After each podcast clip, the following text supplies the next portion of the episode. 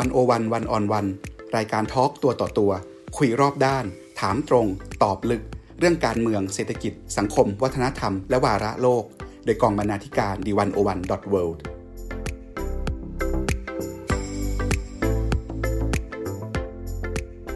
สวัสดีครับคุณผู้ฟัง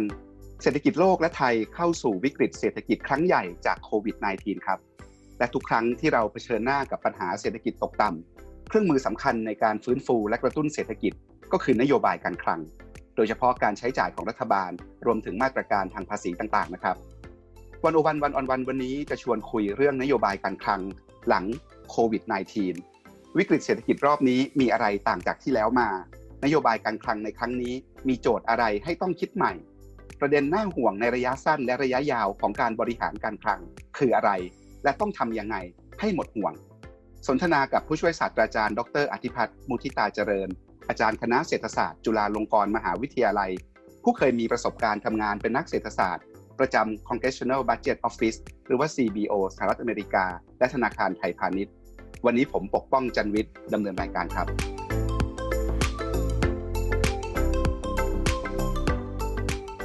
สวัสดีครับอาจารย์อธิพัฒน์ครับ สวัสดีครับอาจารย์ปกป้องครับ อาจารย์ประเมินสถานการณ์เศรษฐกิจล่าสุดแล้ว มองเห็นโจทย์เศรษฐกิจมหาภาค หรือโจทย์การคลังอะไรที่น่าเป็นห่วงบ้างครับ ครับเวลาเรามองโจทย์การคลังนะครับ หลังจากโควิดนะครับสิ่งหนึ่งที่ทุกๆคนคงเห็นตรงกันนะครับ ก็คือว่ามันมีแผลเป็นอย่างหนึ่งนะครับ จากโควิด ที่มันจะอยู่ในเศรษฐกิจของประเทศไม่ใช่แต่ประเทศไทยนะครับ แต่ว่าหลาย ๆ ประเทศทั่วโลกก็คือหนี้สาธารณะที่เพิ่มขึ้นมากนะครับจากเดิมเนี่ยเวลาเราวางนโยบายการคลังเนี่ยมันก็อยู่บนฐานความคิดที่ว่าเรามีหนี้การคลังแค่ประมาณ 41%ต่อ GDP นะครับพื้นที่การคลังหรือ fiscal space ก็มีประมาณเกือบเกือบ20%ต่อ GDP นะครับแต่ว่าแป๊บเดียวนะครับปีหน้าตัว fiscal space ตรงนี้นะครับมันจะไม่เหลือแล้วนะครับในแว่นตาของนักเศรษฐศาสตร์การคลังเนี่ย หนี้สาธารณะระดับไหนถึงเรียกว่าน่าเป็นห่วงครับ ครับน่าสนใจครับเวลาพูดถึงหนี้นะครับเมื่อก่อนเนี่ยเราพยายามจะมองหาว่าเฮ้ยมันมี magic threshold ของหนี้หรือเปล่า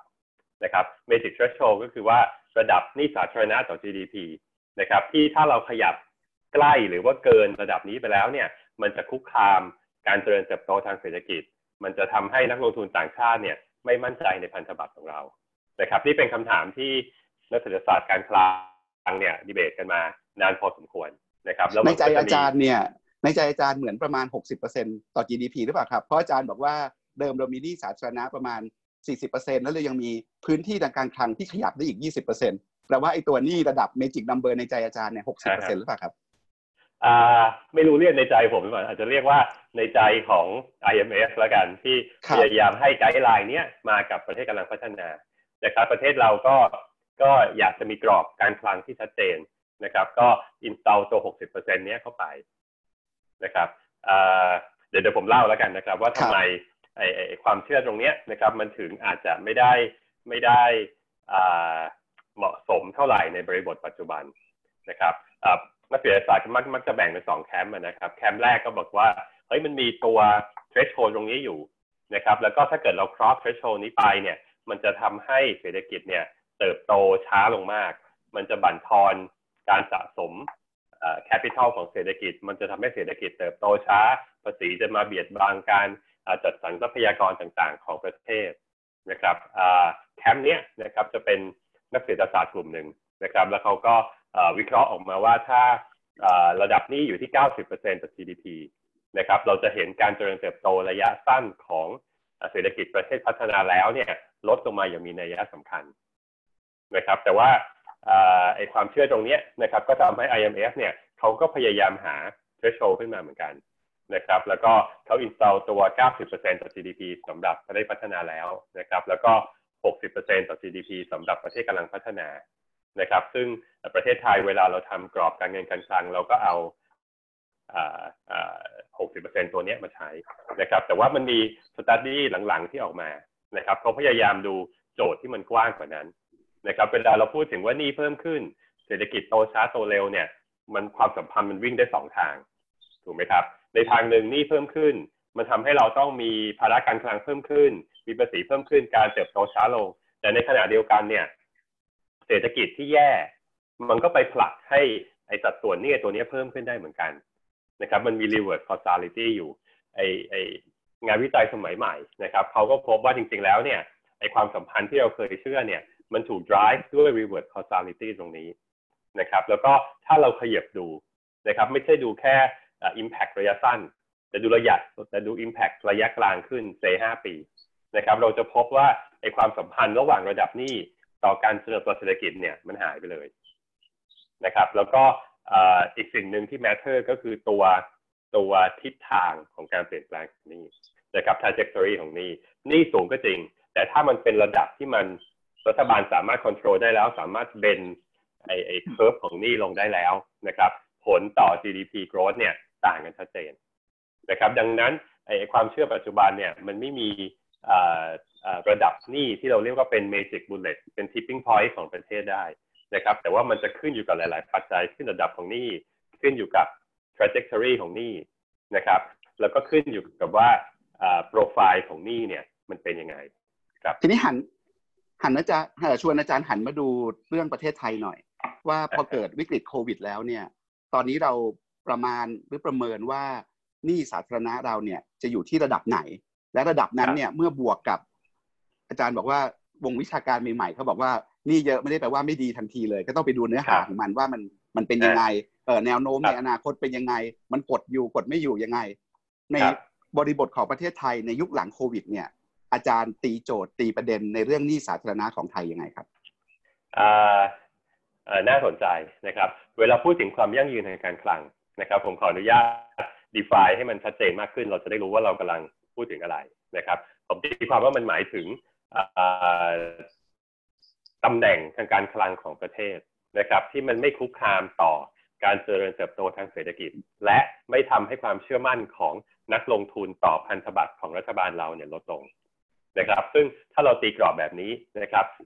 ปัจจัยที่จะส่งผลต่อคำตอบตรงนี้นะครับ มันก็จะมี 2 ตัวด้วยกันนะครับ อันแรกก็คือเป็นโปรไฟล์ของหนี้ของเรานะครับ ว่ามันมี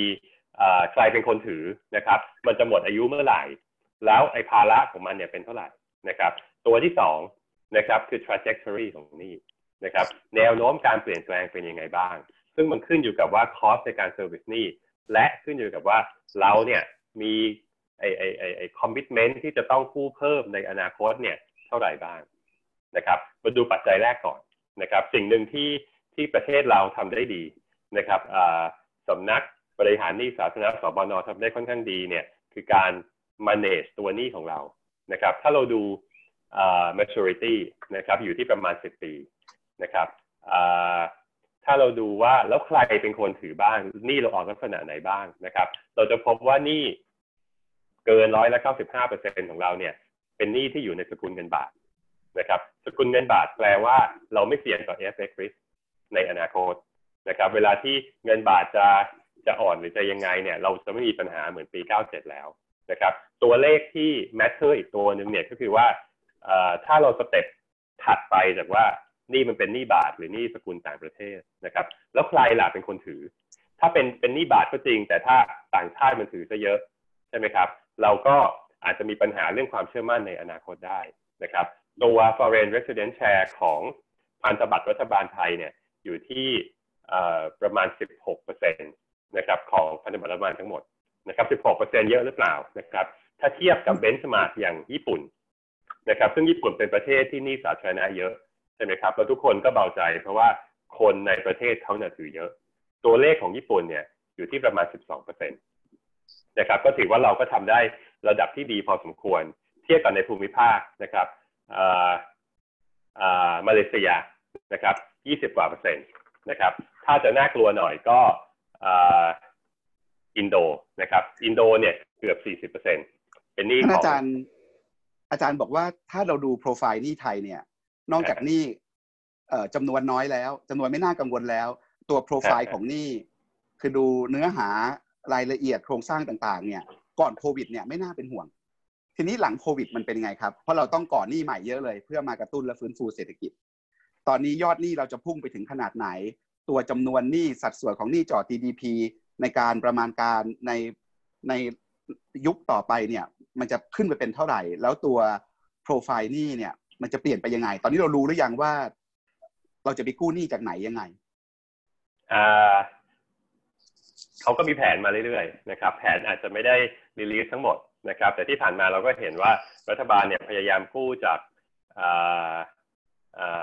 องค์กรอย่างพวก ADB นะครับที่ให้นี่ค่อนข้างต่ำนะครับมีการขาย พันธบัตรให้คนไทยนะครับ ซึ่งแน่นอนว่าเราเห็นว่า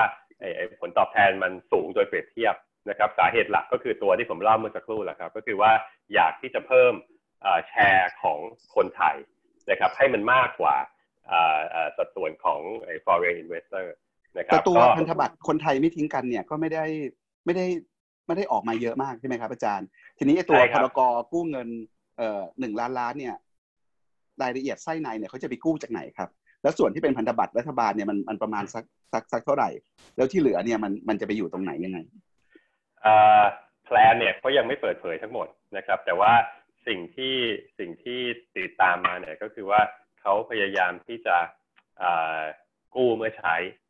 นะครับ ดังนั้นเนี่ยถ้าเรายังไม่ออกบัตเจ็ตไปเนี่ยเขาก็ยังไม่กู้เงินมากองไว้เฉยๆนะครับ ดังนั้นก็จะจะค่อยๆกู้ไปเรื่อยๆนะครับ ถ้าเราดูกรอบวินัยทางเงินการเงินการคลังเนี่ยเราก็จะเห็นว่าเขาก็จะมีเน้นเรื่องของ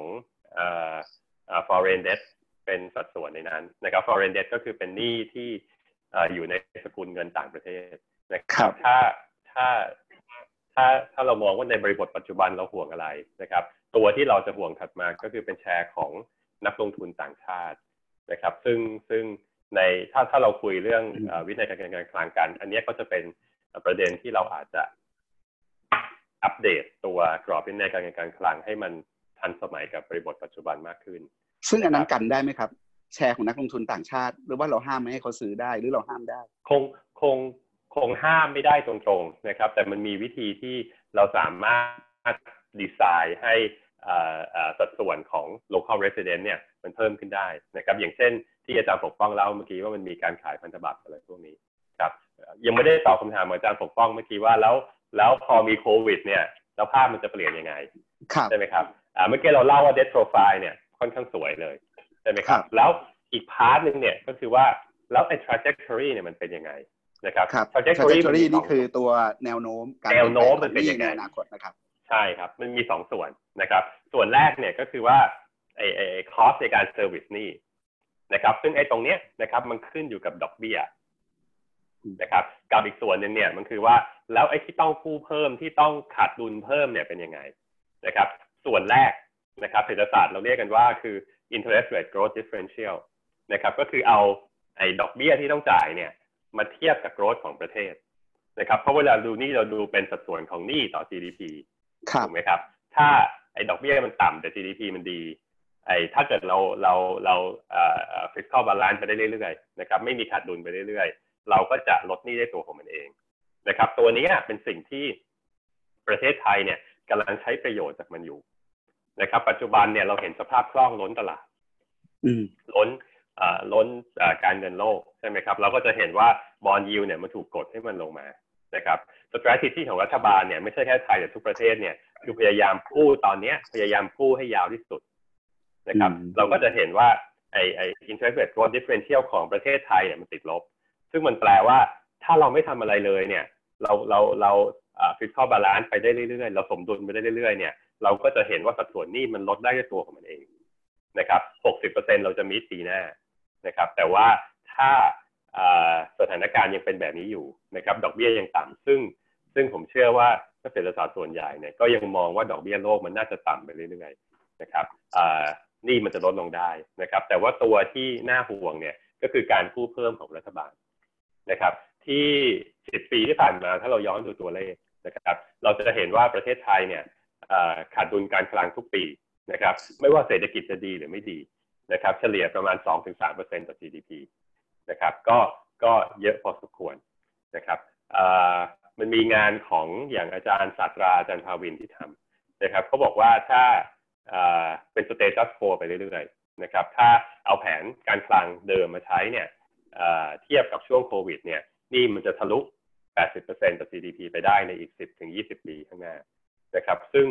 ถ้าถามว่านี่เพิ่มขึ้นเร็วไหม ก็ก็เร็วพอสมควรนะครับ แต่ว่าคำถามมันมาก็คือว่าแล้วเวลาที่เรามองไอ้ไอ้บริบทใหม่ตรงเนี้ยเกิดขึ้นนะครับเราเห็นว่าเศรษฐกิจไทย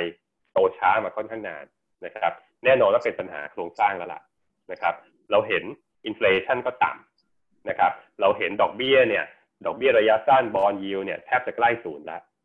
นะครับ ในขณะเดียวกันเนี่ย เราเห็นว่าประเทศเราเติบโตมาเนี่ย ด้วยลักษณะที่ว่าเป็น finance front run the economy มาตลอด แปลว่าเราโตด้วยหนี้นะครับ เราโตด้วยการขยายตัวของหนี้ครัวเรือน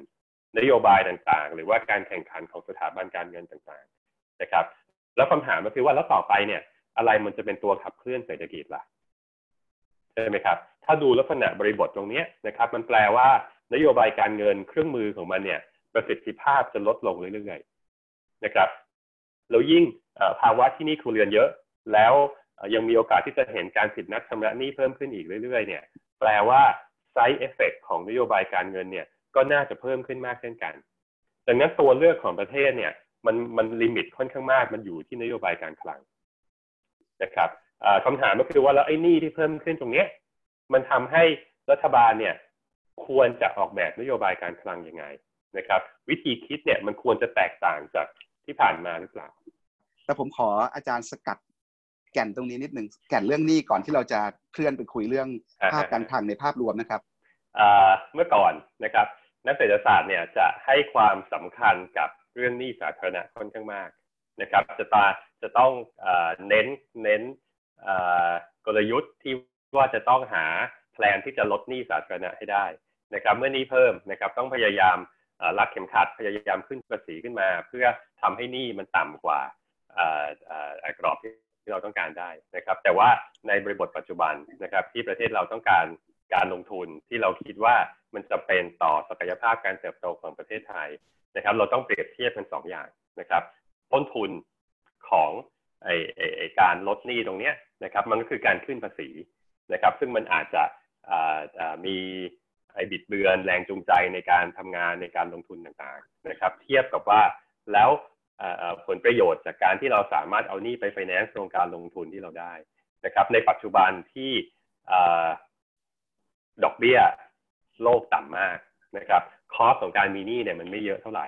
นะครับ ถ้าประเทศเรา ไอ้ relevant risk ของประเทศเราเนี่ยอยู่ที่ว่าเราสามารถ roll over หนี้ได้หรือเปล่านะครับ แล้วนักลงทุนต่างชาติเนี่ยเขาหมดความเชื่อมั่น กับเขามีโอกาสหมดความเชื่อมั่นกับพันธบัตรเราหรือเปล่านะครับ ซึ่งทั้งตกทั้งสองตัวนี้สำคัญ เพียงแต่ว่าในปัจจุบันมันอาจจะยังไม่ได้สำคัญมากขนาดนั้นนะครับ ดังนั้นถ้าถามก็คือว่าความเชื่อของนักเศรษฐศาสตร์ในปัจจุบันเนี่ยจะต่างจากที่เคยมีมาในอดีต นะครับ เมื่อก่อนเราอยากจะลดหนี้ลงมานะครับ แต่ปัจจุบันเนี่ยรัฐบาลเนี่ยถ้าเกิดเรามีโครงการลงทุนที่มี productivity ค่อนข้างเยอะนะครับ ควรจะลงนะครับ อย่าไปกลัวการสร้างหนี้นะครับ ควรที่จะ finance การลงทุนตรงนั้นด้วยหนี้นะครับ เพียงแต่ว่า effectiveness ของโครงการเนี่ยก็ต้องมีอยู่ด้วยครับ อาจารย์จะบอกว่าไม่ต้องกลัวการสร้างหนี้ขนาดนั้น แต่ถ้าจะกลัวเนี่ย ไปกลัวว่า อ้เนื้อหาของการก่อหนี้มันเอาไปใช้ทำอะไรมากกว่า ถ้าเราก่อหนี้เยอะแล้วเอาเงินไปใช้ส่งเดชไปใช้สุรุ่ยสุร่ายไม่ได้ช่วยให้เกิดการพัฒนาผลิตภาพในประเทศ ไม่ได้ก่อให้เกิดการลงทุนในโครงสร้างพื้นฐานและทำให้เราเก่งขึ้นเนี่ย อันนั้นน่ะน่าน่ากลัว แต่ถ้าเกิดเอาไปใช้ให้ถูกเรื่องเนี่ยนี่เยอะไม่น่ากลัว เพราะสุดท้ายมันจะตามมาด้วยการเติบโตทางเศรษฐกิจเอง ถูกครับถูกครับประเทศเราขาดดุลการคลังมาตลอดนะครับ แต่ว่าประเทศเราก็โตช้าด้วยแสดงมีปัญหาทางโครงสร้างนะครับไอไอขาดดุลการคลังเพียงอย่างเดียวเนี่ย มันไม่ช่วยให้เราหลุดออกจากไอ้ไอ้ไอ้กับดักทางโครงสร้างนี้ไปได้ครับ ครับ ทีนี้ในในระยะยาวเนี่ย เรามีอะไรที่ต้องกังวลไหมครับ ว่าหนี้สาธารณะ ถ้าเราไม่อยากให้เรื่องหนี้สาธารณะเนี่ยเป็นปัญหาสำหรับอนาคต เราต้องคิดตั้งแต่วันนี้ในเรื่องการบริหารหนี้สาธารณะยังไง เราต้องจัดการปัญหาความไม่สมดุลเชิงโครงสร้างของระบบการคลังไทยอะไรบ้าง ครับถ้าเราดูดูโครงสร้างทางการคลังของไทยนะครับ เราจะเห็นว่าเดิมเนี่ยเรามีโครงการที่จะลงทุนโครงสร้างพื้นฐานนะครับ ในอีก 10 ปีข้างหน้า ซึ่งซึ่งหลาย ๆ คนเห็นว่าจำเป็นนะครับ ผมก็เห็นว่าจำเป็น เพราะว่าประเทศเราเนี่ยเราอยู่ใน middle income track มานานมากนะครับ ศักยภาพการเติบโตเนี่ยก็ ก็ไม่มีอะไรที่สามารถยกระดับให้มันกลับไป 4-5%อย่างที่เราอยากจะเห็นได้นะครับตัวหนึ่งที่ที่เราให้ความหวังกับมัน เราเคยให้ความหวังกับมันค่อนข้างมากนะครับ คือเรื่องของพรบวินัยการเงินการคลังนะครับ ซึ่งโดยโดยโดยโดยหลักการเนี่ยมันทำไว้ค่อนข้างดีมากนะครับแต่ว่าถ้าดูว่าในบริบทปัจจุบันเนี่ยมันตอบโจทย์ของสิ่งที่เราอยากเห็นหรือเปล่านะครับ ผมคิดว่ามันยังไม่ได้สร้าง โครงสร้างพื้นฐานสำหรับการส่งเสริมความรับผิดชอบทางการคลังที่ดีเท่าไหร่นะครับ ถ้าเราดูในในตัวตัวตัวกฎหมายเนี้ยนะครับเขาจะเน้นอยู่สามเรื่องนะครับหนึ่งคือเน้นเรื่องความยั่งยืนในการคลังนะครับสองคือเน้นเรื่องเสถียรภาพของเศรษฐกิจและสังคมนะครับสามก็คือว่าต้องมีความคุ้มค่าต้นทุนและผลประโยชน์นะครับ ตัวที่ ผมว่าต้องการการดูแลที่สุดคือตัวสุดท้ายนะครับ ความคุ้มค่าต้นทุนและผลประโยชน์นะครับที่ผ่านมาเนี่ยรัฐบาลให้ความสำคัญกับ evaluation ของประสิทธิผลของโครงการมากขึ้นนะครับ มีการทำให้ไอ้วัตถุประสงค์ของโครงการเนี่ย มันเป็นอะไรที่วัดได้มากขึ้นนะครับ เพียงแต่ว่าเราไม่มี facility ในการ evaluate ตัวนี้นะครับ มันมักจะถูก evaluate ด้วยหน่วยงานรัฐด้วยกันเองนะครับส่วนมากเนี่ยก็ทำโดยคนที่ออกโครงการนี่แหละนะครับ ซึ่งซึ่งเป็นสิ่งที่ดีนะครับ คนที่ทำก็ควรจะ evaluate แต่มันควรที่จะมีหน่วยงานที่เป็น independent นะครับ ที่มา evaluate ตรงนี้ด้วยนะครับ ไม่งั้น evaluation ผลมันก็ไม่ได้มากเท่าไหร่นะครับในต่างประเทศนะครับ ตัวที่ที่เขามีการคือเขามีตัวที่เป็น independent fiscal council นะครับเมื่อกี้คุณพี่อาจารย์ปกป้องเล่าถึง CBO นะครับ CBO ก็เป็นเป็น independent organization ตัวหนึ่งนะครับคำว่า independent ก็คือว่าสภาเป็นคนตั้งนะครับ แล้วก็ถ้าสภาไม่มีเหตุผลจริง ๆ เนี่ย ก็ไม่สามารถปลด director ได้นะครับ ในประเทศไทยเนี่ยเรามีตัวเรามีองค์กรอย่างนี้อยู่แล้วนะครับชื่อว่า parliamentary budget office PBO นะครับอยู่ภายใต้สภานะครับ ปัญหาของหน่วยงานนี้ก็คือว่า รีสอร์ทที่เราให้เขาเนี่ยมีไม่ค่อยเยอะนะครับรีสอร์ทเขามีจำกัดมากเขาก็ทำอะไรไม่ได้มาก แล้วก็ยังยังไม่เห็นโครงสร้างที่รองรับรองรับการที่เขาสามารถทำงานอย่างเป็นอิสระได้มากเท่าไหร่นะครับอีกอันหนึ่งที่ที่จะช่วยเราระยะยาวได้นะครับ ก็คือเรื่องของโมนิการการติดตามความเสี่ยงทางการคลังนะครับ ซึ่งควรจะทำทั้งสองด้าน นะครับ สสคก็ควรจะทำนะครับ คนอื่นที่ไม่ใช่ สสคเนี่ยก็ควรจะทำด้วยสองตัวนะครับ สสคทำดีอยู่แล้วนะครับ เพียงแต่ว่าเปิดเผยช้าไปสักนิดหนึ่งนะครับ ถ้าเราเข้าไปเว็บสสคตอนนี้นะครับ เราจะเห็นว่าไอ้ fiscal risk ที่เราเห็นเนี่ยคือรายงานปี 2561 นะครับ ซึ่งซึ่งเข้าไปอ่านมันก็อัปเดตนิดหน่อยใช่ไหมครับ คืออย่างน้อยเนี่ยก่อนโควิด ก็ได้สถานการณ์เป็นยังไง 2562 ใช่ไหมครับ มันก็ก็คนที่ติดตามเนี่ยก็ไม่เห็นภาพเท่าไหร่นะครับ แล้วก็ควรจะมีของคนที่ไม่ใช่รัฐบาลทำด้วยนะครับ เมื่อกี้เราทิ้งค้างกันอยู่ที่เรื่องอการบริหารการคลังนะครับ ตัวนโยบายการคลังที่จะใช้ฝ่าวิกฤตรอบนี้เนี่ย อาจารย์คิดว่ามันควรจะมีเนื้อหาสาระแตกต่างจากแนวทางกระตุ้นเศรษฐกิจ แนวทางฟื้นฟูเศรษฐกิจเพื่อสู้วิกฤตในอดีตยังไงบ้าง ถ้าดูถ้าดูในในระยะของโควิดหนึ่งถึงสองปีนี้นะครับ ที่ผ่านมาเนี่ยเราจะเห็นว่ารัฐบาลเนี่ยเน้นเรื่องของฟื้นฟูสภาพคล่องเป็นหลักนะครับเป็นอะไรก็ได้ที่ทำให้ cash flow ของคน cash flow ของธุรกิจดีขึ้นนะครับ ซึ่งจำเป็นนะครับ ในระยะต่อไปเนี่ยเราจะเห็นการเปลี่ยนผ่านนะครับ ไปสู่อะไรที่มันจะเน้นการซื้อสินค้าคงทน การกระตุ้นการซื้อสินค้าคงทน การส่งเสริม การลงทุนมากขึ้นนะครับ ซึ่งพวกนี้นะครับรัฐบาลเคยทำมาอยู่แล้วนะครับ ถ้าเราดูอย่าง BOI ก็ให้สิทธิประโยชน์ภาษีอย่างต่อเนื่องอยู่แล้วนะครับถ้าเราดูอย่างสันทากรนะครับเขาก็จะมีอย่างการให้สิทธิประโยชน์ภาษีสำหรับเวลาที่เราซื้อคอมพิวเตอร์ซื้อเครื่องจักรอะไรแล้วสามารถหักค่าเสื่อมราคาได้นะครับ สิ่งที่ขาดนะครับก็คือ effectiveness evaluation นะครับซึ่งแทบไม่เคยเห็นนะครับ และอีกสิ่งหนึ่งก็คือ cost ของมันนะครับ cost เปิดเผยครั้งเดียวเวลาที่รัฐมนตรีให้สัมภาษณ์สังเกตไหมครับ เราก็จะเห็นว่าอ๋ออันนี้ต้นทุนภาษีสูญเสียเป็นเท่าไหร่นะครับ หลังจากนั้นไม่เคยเห็นอีกเลย ซึ่งอันนั้นคือคาดการ base บน off base onการคำนวณก่อนที่จะเกิดขึ้นจริงๆเราไม่เห็นไซไหนด้วยที่ประเทศไทยไม่เคยเห็นนะครับ เมื่อก่อนอาจจะโอเค เพราะว่าประเทศเรา fiscal space เยอะ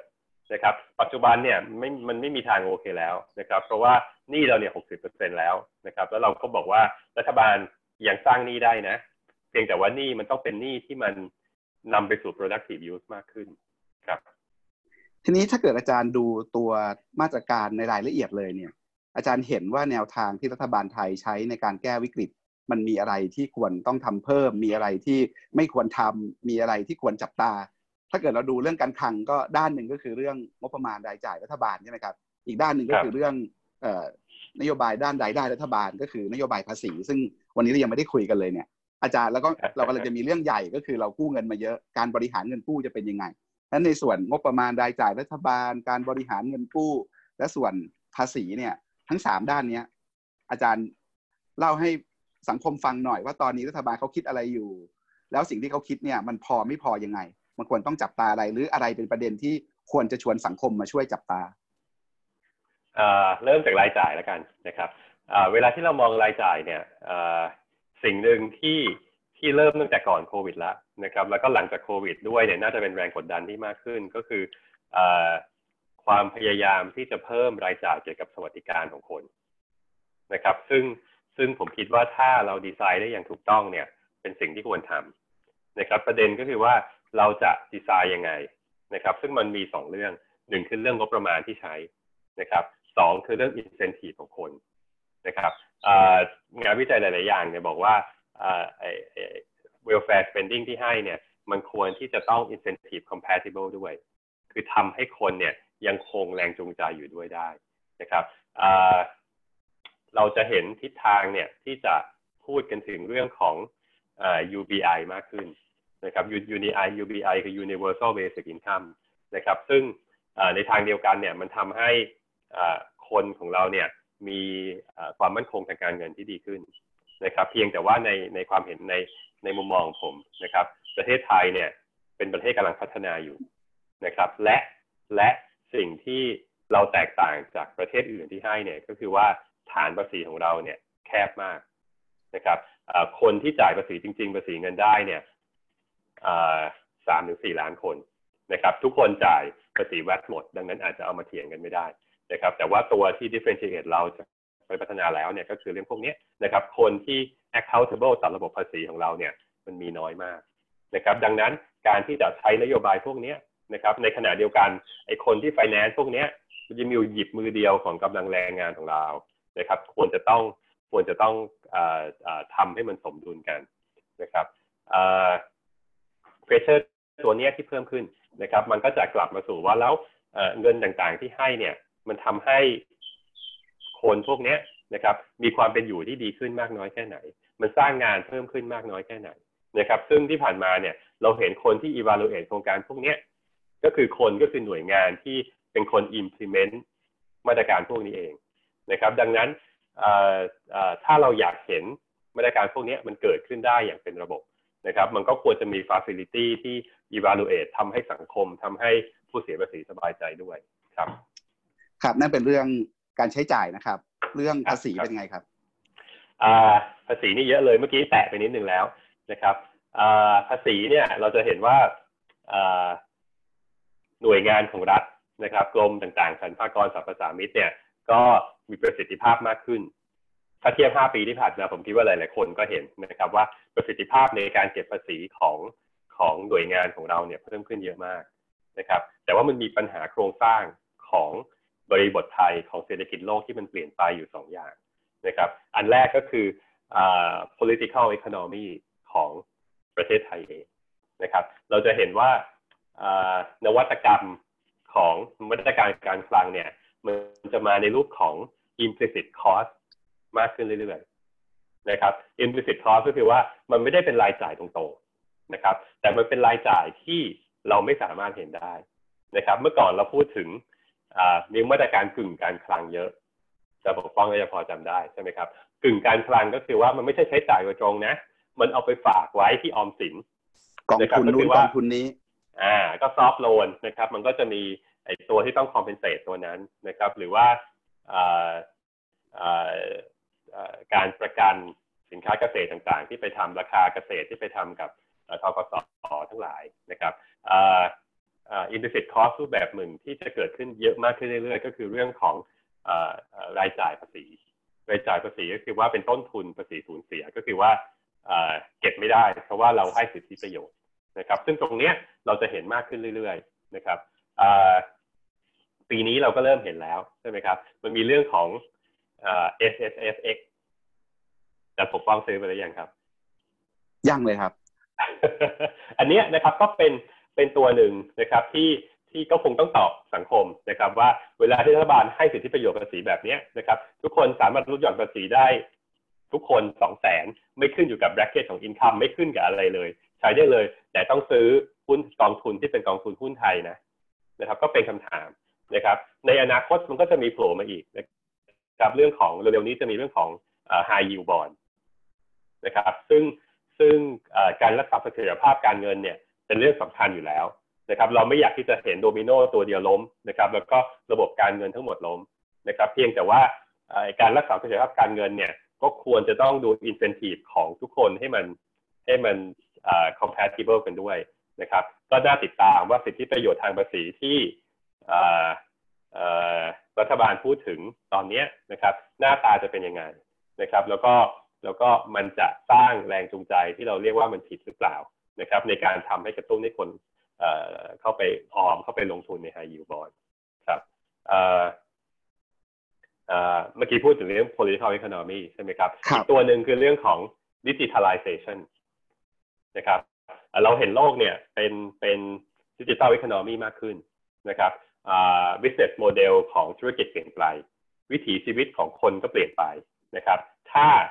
รัฐบาลเราไม่ทำอะไรเลยนะครับไอแชร์ที่เราเก็บได้จากแวด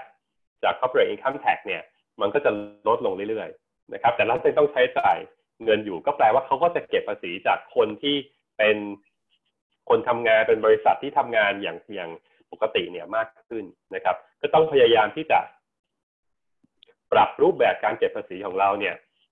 ให้มันตอบโจทย์ของดิจิทัลอีโคโนมีมากขึ้นนะครับ เมื่ออาทิตย์ที่ผ่านมาเราเห็นว่ามันมีตัวภาษีที่ออกใหมาที่ชื่อว่า e-service tax นะครับ ตัวนั้นเนี่ยคือเก็บกับแวดนะครับ เป็นเป็นเวลาเซเราซื้อ Netflix นะครับ Netflix ไม่เคยเก็บแวดเรา เพราะว่าเขาอยู่เนเธอร์แลนด์ถูกไหมครับเขาไปตั้งบริษัทภาษีหลบอยู่ที่เนเธอร์แลนด์เป็น tax haven ประเภทหนึ่ง นะครับที่ผ่านมาไม่เคยเก็บภาษีนะครับ ปัจจุบันเนี่ยก็จะโดนแวดมากขึ้นนะครับมันมันมีคำถามในอิชูของมันอยู่แล้วนะครับ ว่าแล้วใครเป็นคนเก็บภาษีมันเพิ่มการแข่งขันได้หรือเปล่านะครับ อันนั้นมีบทความอยู่ในวันโอวันครับอีกตัวหนึ่งที่จะสำคัญกว่าเรื่องของแวดนะครับ ก็คือเรื่องของกำไรนะครับ ของบริษัทพวกนั้น ของบริษัทอย่าง Facebook ของบริษัทอย่าง Google ทั้งหลายนะครับ ซึ่ง ซึ่ง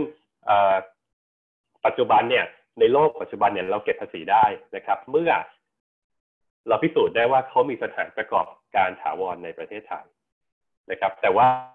ในโลกปัจจุบันเนี่ยเราเขาสามารถมาทำธุรกิจในประเทศไทยด้วย โดยที่เขาไม่ต้องมีสถานประกอบการพวกนี้อยู่นะครับ แต่ว่าในขณะเดียวกันเนี่ยเขาใช้ประโยชน์จากข้อมูลยูเซอร์ในประเทศไทยแน่นอนนะครับเขาใช้ประโยชน์พวกนี้นะครับ ไปใช้ในการวางกลยุทธ์ทางธุรกิจของเขา นะครับซึ่งแน่นอนว่าเขาเสมือนมีโอเปอเรชันอยู่ในประเทศไทยนั่นแหละนะครับ แต่ว่าประเทศเราเนี่ยไม่เคยเก็บภาษี จากกำไรของ Facebook กำไรของ Google อะไรได้เลยนะครับ ต้องทำยังไงให้เก็บได้จริงครับอ่า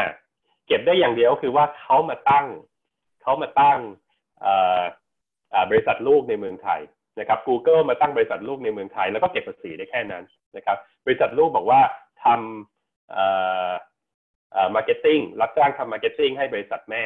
นะครับคอสซัดแปดเปอร์เซ็นต์ก็คือว่าบวกรายได้เข้าไปแปดเปอร์เซ็นต์เก็บได้เท่านั้นจริงๆนะครับโดยที่ผ่านมาสรรพากรก็จะเหนื่อยตรงที่ว่าต้องมาหาทางพิสูจน์ว่า แล้วไอ้ Google ที่อยู่ในเมืองไทยเนี่ยเขาทำอะไรที่เป็น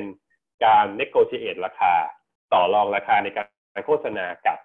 กับธุรกิจในเมืองไทยหรือเปล่านะครับ แล้วก็ใช้ตรงนั้นเนี่ยเป็นตัวที่บอกว่าอ้าว นี่คุณมีการใช้เอเจนต์ในเมืองไทยนี่ ก็จะโดนไปเป็นเอเจนต์ทีเอเจนต์ทีก็คือแปลว่า เฮ้ย คุณเสมือนมีสถานประกอบการถาวรในเมืองไทยนะ ผ่านตัวแทนคือบริษัทลูกอันนี้ส่วนดับบริษัทพวกนี้ต้องเสียภาษีรายได้จากส่วนที่เราสามารถทูได้นะครับ ซึ่งซึ่งเหนื่อยมาก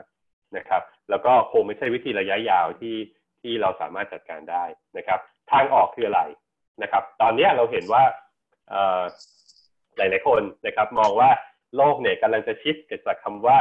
trade war เพียงอย่างเดียวนะครับ มาเป็น tax war มากขึ้นนะครับ ข่าวใหญ่จากจากข่าวใหญ่เรื่องภาษีเมื่อปลายปีที่ผ่านมานะครับ ก็คือว่าประเทศอย่างฝรั่งเศสนะครับ พยายามที่จะทำอะไรพวกนี้นะครับ โดยการออกภาษีใหม่ที่เรียกว่า digital turnover tax digital service tax ในในความหมายของเขานะครับ ก็คือว่าเก็บภาษีจากรายรับของ Google เลยนะครับ ของบริษัท tech firm ทั้งหมด ที่อยู่ในฝรั่งเศส และรายรับที่เกิดขึ้นในฝรั่งเศสนะครับ เก็บภาษีเลยสามเปอร์เซ็นไม่ต้องแคร์แล้วว่า you จะมี corporate profit เท่าไหร่ เราเก็บจากรายได้นี่แหละ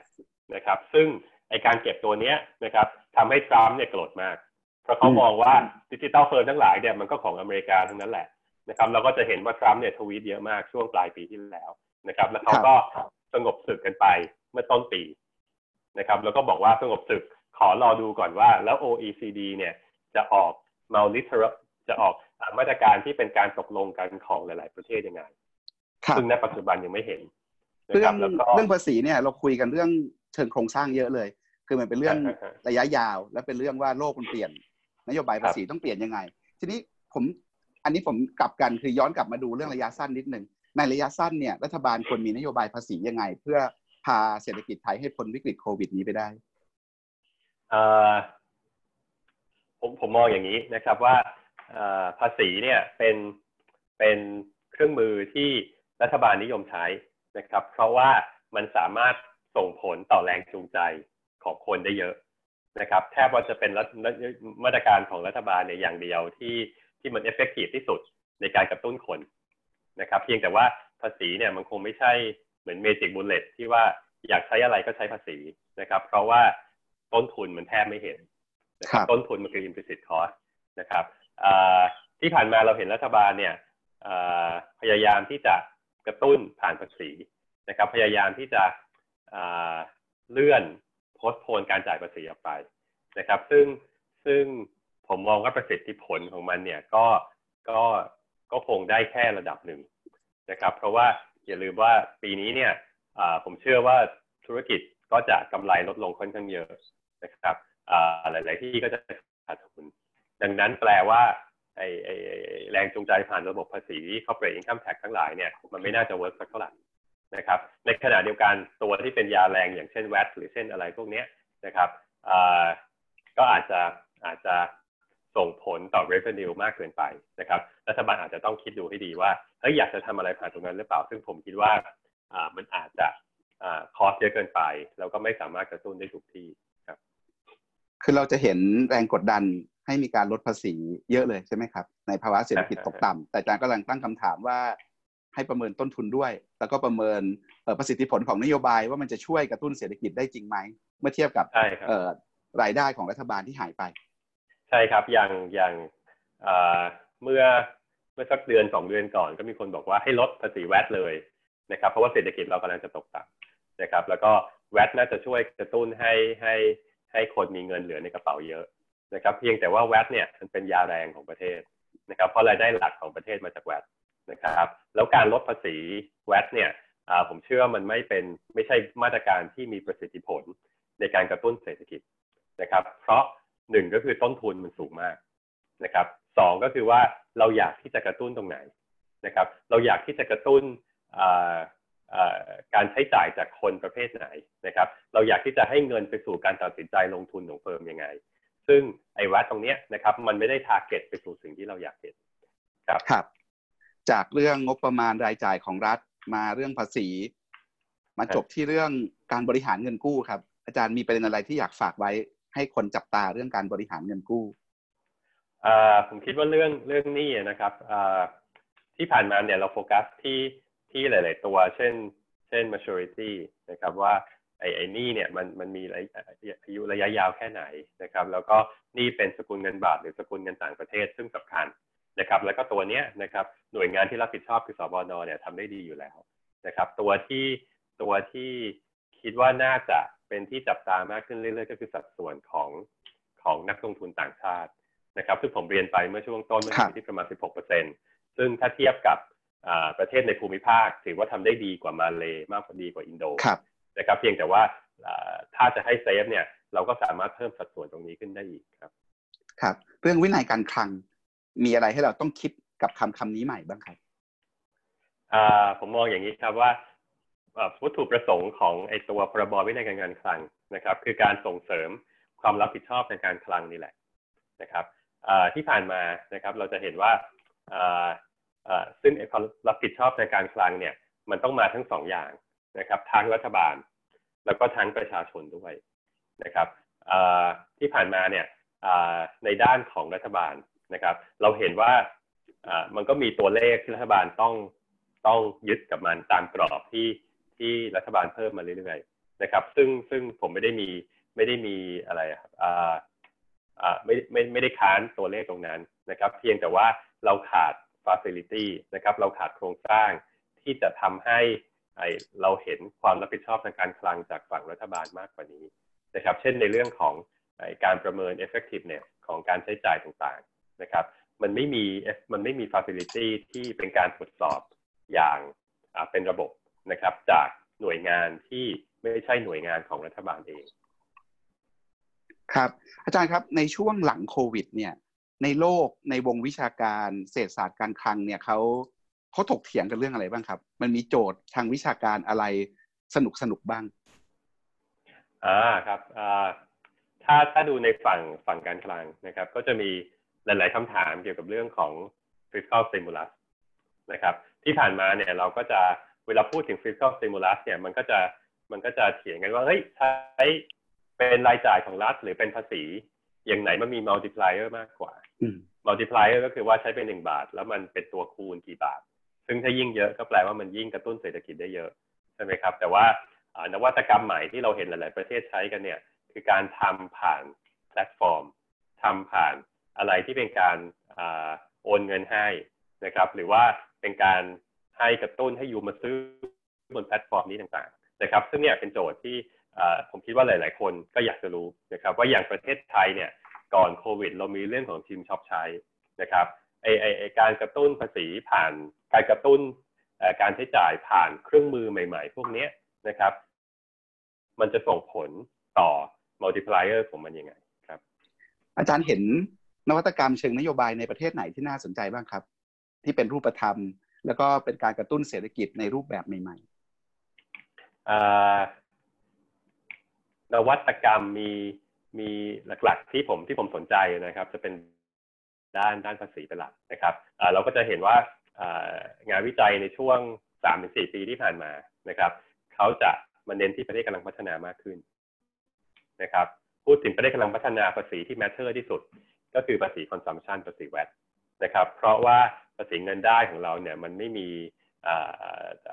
ฐานที่กว้างเท่ากับภาษีแวดนะครับคำถามก็คือว่าแล้ว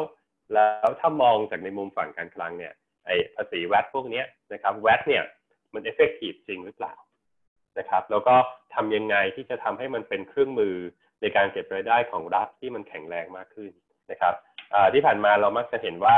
เวลาที่ IMF มาบอกเราเมื่อ 20 กว่าปีที่แล้วนะครับ บอกว่าเราควรจะเก็บภาษีมูลค่าเพิ่มนะ เพราะภาษีมูลค่าเพิ่ม มันดีกับภาษีการค้าแบบเก่า ตรงที่ว่า มันเก็บเป็นขั้นๆใช่ไหมครับ แล้วแต่ละคนเนี่ย โดนนำส่งแค่มูลค่าเพิ่ม แปลว่าเฮ้ยมันจะมีแรงจูงใจนะ สมมติผมซื้อของจากที่หนึ่งเขาก็จะมีแรงจูงใจในการ report เพราะว่าเขาต้องการเครดิตภาษีซื้อตัวเนี้ยนะครับ เอาไปใช้หักลบภาระที่เขาต้องนำส่งรัฐนะครับ ตามหลักการเนี่ยมันก็เหมือนจะดีใช่ไหมไอเด็กก็บอกว่าเนี่ยทุกประเทศควรใช้นะ ทุกประเทศเนี่ยก็ follow คำแนะนำของ IMF หมดนะครับ แต่ว่ามันไม่มี ไอ้ไองานวิจัยจริง ๆ ที่หมอบอกว่าแล้วจริง ๆ เนี่ยมันดีจริงหรือเปล่า แล้วมันดีมากอย่างที่ IMF แนะนำหรือเปล่านะครับหลายประเทศก็ยังไม่ได้ใช้อย่างเช่น หลายประเทศที่เป็นประเทศพัฒนาแล้วอย่างเช่นสหรัฐเนี่ยเราก็เห็นชัดเจนว่าแวดเนี่ยมันเป็นเรื่องเรื่องใหญ่มากสำหรับเขา เพราะว่าภาษี consumption เนี่ยภาษีการบริโภคเนี่ยมันถูกเก็บด้วยแต่ละรัฐนะครับ แล้วก็ถ้ามันมี federal value added tax ขึ้นมาเนี่ย เป็นเรื่องใหญ่ของประเทศแน่นอน นะครับคำถามก็คือว่าแล้วในบริบทประเทศอย่างพวกเราเนี่ยมัน work จริงไหมนะครับงานวิจัยที่ออกมาเนี่ยก็ก็ออกมาจากฝั่งประเทศกำลังพัฒนามากขึ้นเรื่อยๆนะครับ แล้วก็ผลเนี่ยบอกว่า VAT เนี่ยไอ้กลไก self enforcement ของมันตรงเนี้ยนะครับ มันช่วยในเรื่องของการ comply ภาษีของคนได้ค่อนข้างมากนะครับ เพียงแต่ว่าในบริบทของประเทศอย่างประเทศกำลังพัฒนาพวกเราเนี่ย เราคนของเราเนี่ยก็มีทริค ในการที่จะหลบเลี่ยงภาษีอยู่นะครับซึ่ง IMF เนี่ยคงคิดไม่ถึงเมื่อ 20 ปีมาแล้วที่แนะนำนะครับ เช่นปัญหาแรกคือ last mile problem last mile problem แปลว่าไอ้กลไกของแวดเนี่ยมันดีมันดีค่อนข้างมากนะครับ แต่มันมาตายตอนจบ ตายตอนจบก็คือแปลว่ามาตายที่ตอนขายให้กับ final consumer เพราะว่า final consumer เนี่ยไม่มีแรงจูงใจในการขอ ใบเสร็จรับเงินนะครับ อย่างเช่นเวลาเราไปเติมน้ำมันนะครับ ก็สังเกตได้ว่าเราเนี่ยมักจะไม่ไม่อยากที่จะขอใบเสร็จ เพราะว่าต้องรอน้องเขาไปเขียนให้ใช่ไหมครับ แล้วก็อาจจะใช้เวลานานนิดหนึ่งน้องเขาไปออกให้นะครับ ซึ่งไอการที่เราไม่รอตรงนี้นะครับ มันก็เป็นแรงจูงใจนะครับ อย่างหนึ่งที่จะทำให้หนึ่งมีคนมาซื้อใบเสร็จไปหรือเปล่านะครับสองก็คือว่าเขาสามารถลดรายรับของเขาลงได้ นะครับนี่เป็นปัญหาอย่างหนึ่งของของแวดนะครับ ปัญหาอย่างที่สองนะครับคือเรื่องของการย่อส่วนธุรกิจนะครับเฟิร์มเนี่ยก็ไม่อยากที่จะมีขนาดที่ใหญ่เกินไปนะครับ เพราะขนาดที่ใหญ่เกินไปหมายถึงว่าเขาก็จะต้องมีรายได้ที่ต้องไปจ่าย corporate income tax เยอะนะครับสองก็คือว่าเขาอาจจะถูกสุ่มเสี่ยง ต่อการถูกมอนิเตอร์จากภาครัฐเยอะนะครับ ไอไอไอไอแวดเนี่ยก็เป็นเครื่องมืออย่างหนึ่งที่เขาสามารถใช้เพื่อทำให้เขาเนี่ยเมนเทนขนาดที่เล็กของเขาได้นะครับ เพื่อที่จะเขาก็จะไม่ต้องไปอยู่ในระบบภาษีที่ใหญ่ขึ้นครับครับ อาจารย์ครับผมชวนคุยต่ออีกนิดนึง เรื่องนโยบายการคลัง ในสมัยวิกฤตเศรษฐกิจตกต่ำครั้งใหญ่ทั่วโลกในช่วงทศวรรษ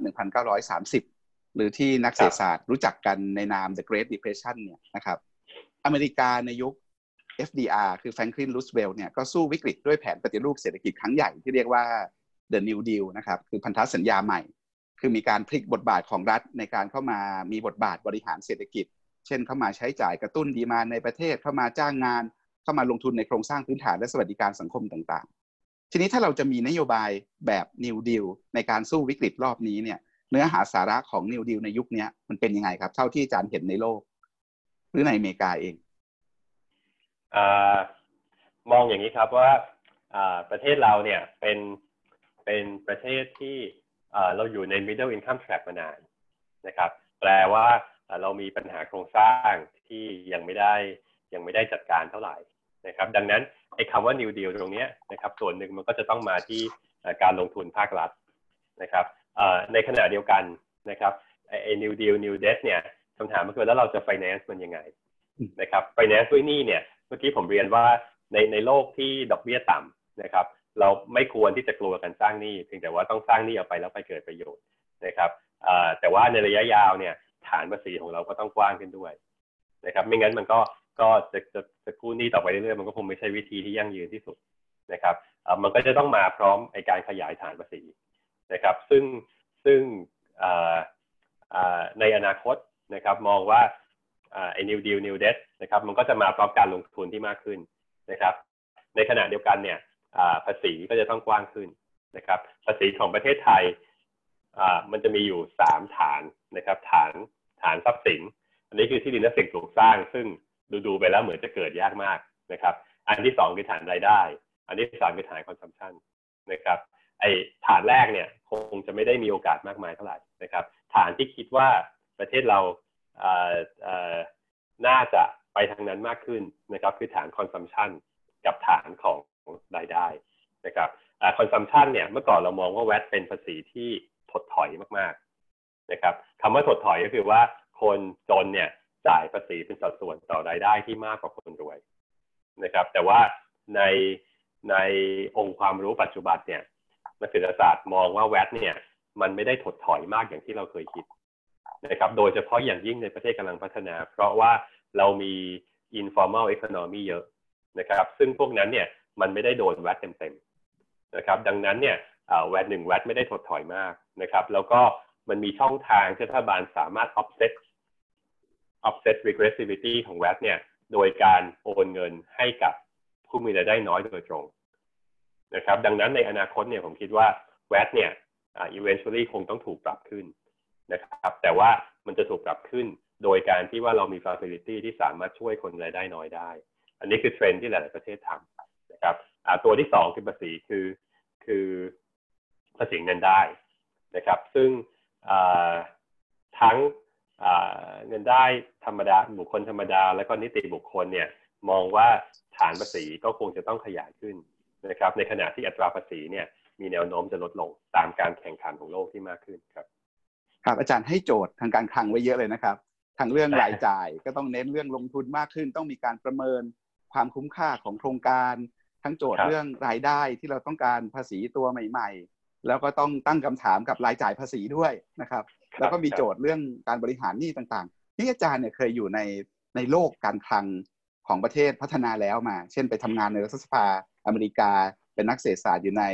Congressional Budget Office เคยอยู่ในภาคเอกชนอยู่แบงก์มาก่อน พอมาอยู่ในโลกวิชาการทำงานวิชาการ แล้วพยายามผลักดันโจทย์นโยบาย การคลังหลายเรื่อง ได้สัมพันธ์เชื่อมโยงกับหน่วยงาน รัฐ ได้มองเห็นความเป็นจริงของสังคมไทยแล้วเนี่ย ผมชวนอาจารย์คุยสุดท้าย ทิ้งท้ายเรื่องเศรษฐศาสตร์การเมือง ว่าด้วยเรื่องการคลังเนี่ยว่าไอ้แนวทางปฏิรูปที่อาจารย์อยากเห็นในยุคต่อไปเนี่ยทำไมมันไม่เกิดขึ้นจริงในเมืองไทยหรือมันเกิดได้ยากเหลือเกินไอ้ black box ของประเทศไทยมันติดอยู่ตรงไหนยังไง ถ้าจะแปลงความฝันอาจารย์ให้เป็นจริงเนี่ย มันต้องทำงานกันต่อยังไงมองอย่างนี้ครับว่าตัวที่ตัวที่เป็นตัวอุปสรรคนะครับสำคัญต่อการสร้าง fiscal accountability ของของประเทศกำลังพัฒนาแล้วส่วนมากนะครับ ก็คือว่าเราไม่มีเหมือนเป็น independent fiscal council นะครับที่สามารถที่จะ หนึ่งก็คือบอกว่า fiscal risk ของประเทศอยู่ตรงไหนนะครับ แล้วก็บอกว่า effectiveness ของการใช้จ่ายของรัฐบาลเป็นยังไงนะครับด้วยด้วยเรื่องของการเมืองทั้งหลายรัฐบาลเนี่ยก็ไม่ได้มีแรงจูงใจมากนะนะครับ ที่จะสร้างหน่วยงานนี้ขึ้นมานะครับ เพราะว่ามันไม่ใช่เบนฟิตต่อเขาในระยะสั้นโดยตรงนะครับ แล้วก็แรงกดดันจากจาก ภาคประชาสังคมเนี่ยก็ไม่ได้มีตัวที่สามารถทำให้คนทั่วไปเนี่ยเห็นความสำคัญของมันได้มากมายสักเท่าไหร่นะครับแต่ถ้าเราดูประวัติศาสตร์ของประเทศต่างๆนะครับ อย่างอเมริกาเนี่ยเกิดขึ้นได้ยังไงนะครับ อเมริกาเนี่ยเกิดขึ้นจากจากสภาของเขาเองนะครับ ซึ่งข้อดีของอเมริกาก็คือว่าสภามีบทบาทที่แข็งแรงค่อนข้างมากนะครับ เมื่อเทียบกับประเทศอย่างประเทศไทยนะครับภาคนิติบัญญัติของเขาเองเนี่ยอยากที่จะ มีแขนมีขานะครับ ที่เอาไว้วิเคราะห์ แล้วก็จะได้ไม่ต้องฟัง White House อย่างเดียวนะครับ แล้วก็นั่นคือจุดเริ่มต้นที่ที่เฮ้ยเขาอยากมี analytical arm ของเขาขึ้นมาเอง